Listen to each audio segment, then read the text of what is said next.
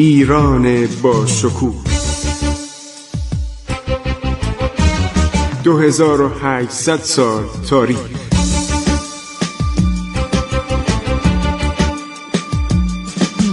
عبور از تاریخ.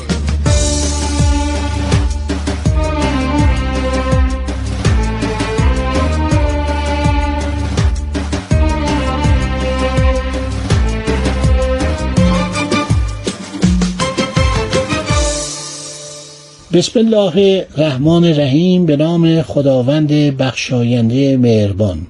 سلام من خسرو معتزد هستم.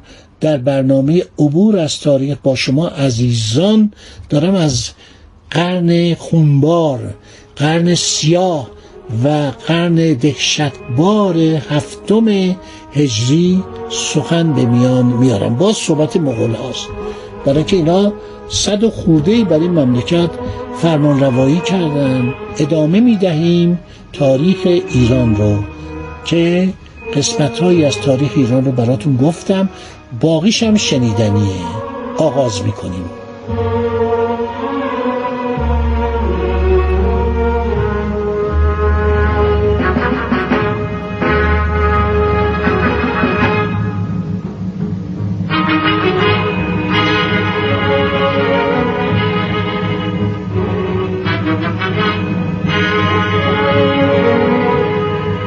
ارز کردم که ملکه ایران قطلق شاه خاتون که دختر امیر ایرینجین بود وارد صحنه میشه و میگه آقا این پدر ما یک کاری کرد من می‌خوام میانجیگری کنم.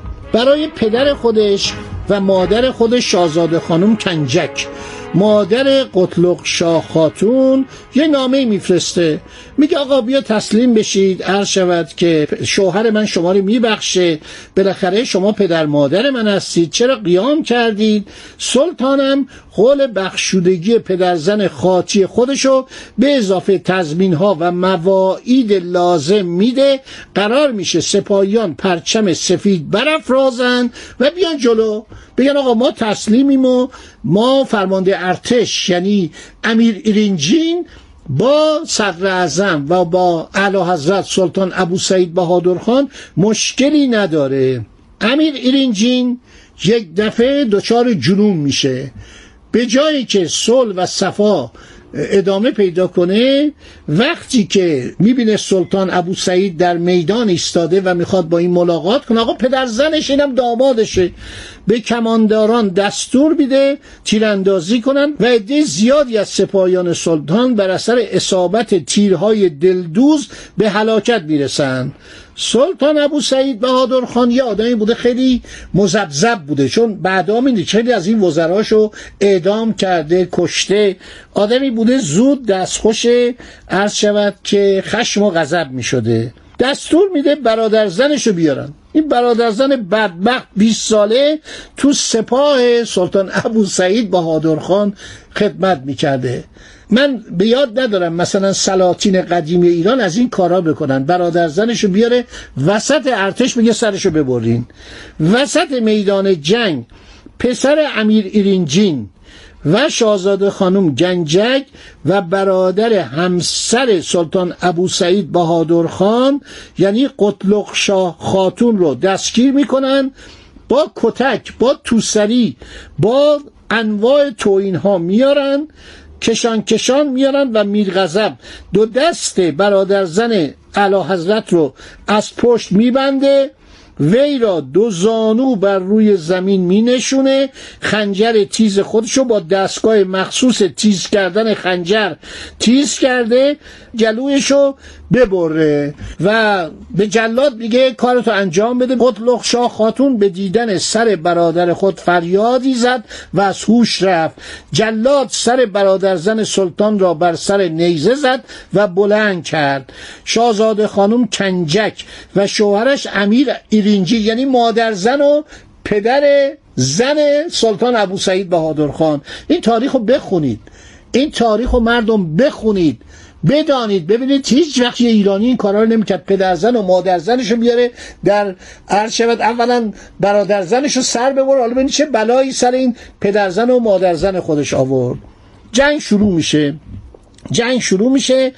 این پدر و همسر او که داغدار بودن امیر ایرینجین و همسرش اینها عرض شود که در جنگ اسیر میشن. تعداد زیادی سپاهیان نداشتن. بالاخره هم سلطان مغول امرش یه طور بود که همه اطاعت می‌کردن. اینا رو می‌گیرن امیر ایرینجین و همسرش یعنی پدرزن و مادرزن شاه را از سپایه های آهنین بزرگی که در محوطه میدان مرکزی سلطانیه همین سلطانیه که الان فقط ما میگیم گنبد سلطانیه قریه هستش نصب کرده بودن به طور معلق می آویزند و زیر آن سپاهیا چوب فراوانی ریختند و آن را با آتش و نفت مشتعل کردند و پدرزن و مادرزن شاه را در آتش سوزاندند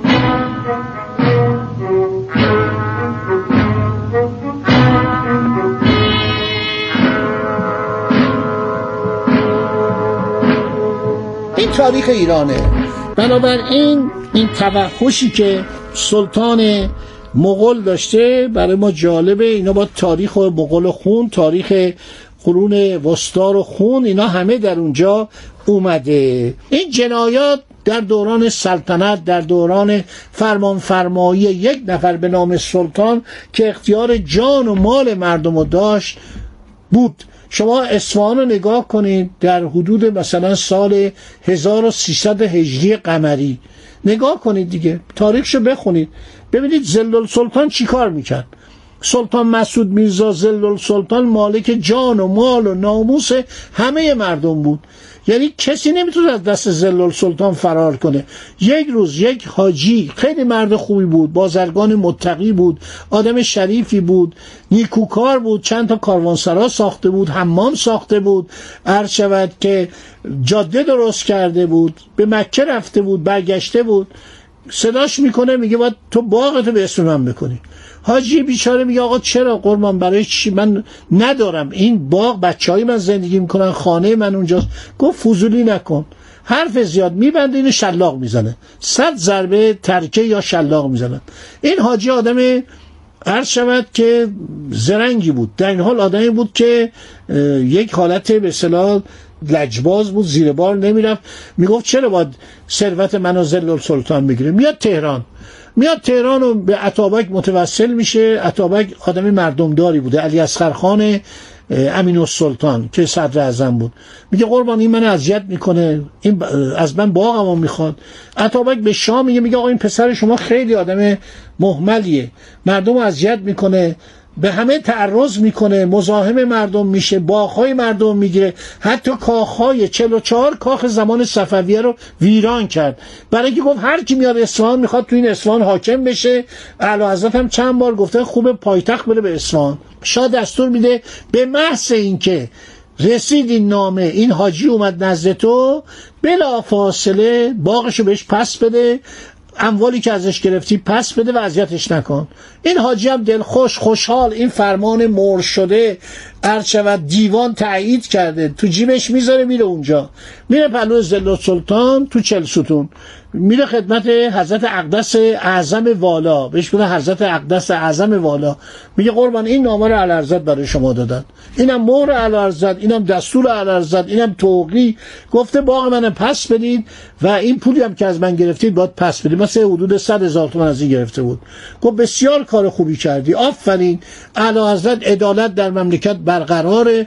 ما هم نوکر این بنده فرزند حضرت هستم. اوامر شاهانه روی سر منه. آقا پولشو بهش بدین. بعد میگه قباله رو بهش برگردونن.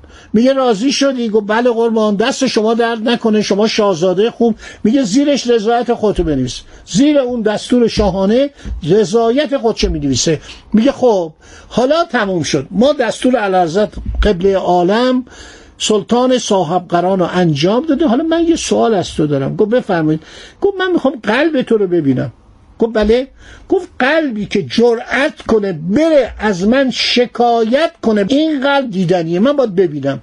تو چطور جرأت کردی رفتی شکایت کنی؟ مردک.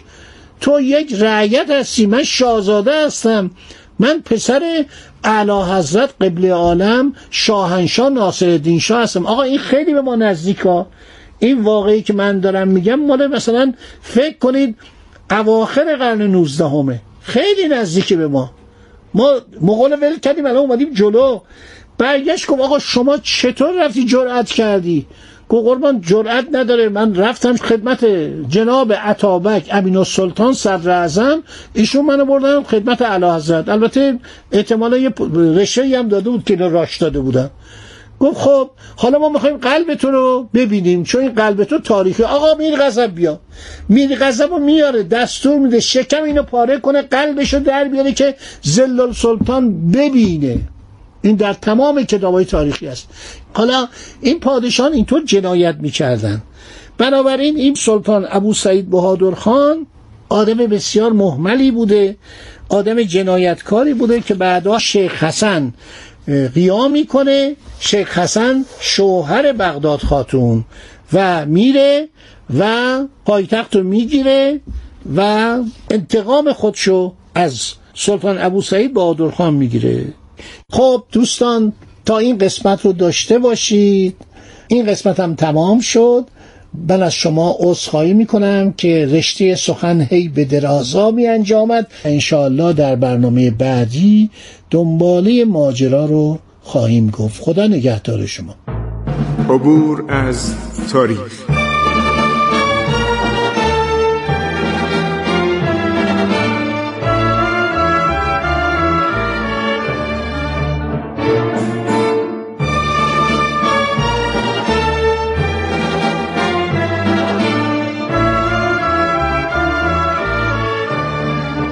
ایران با شکوه.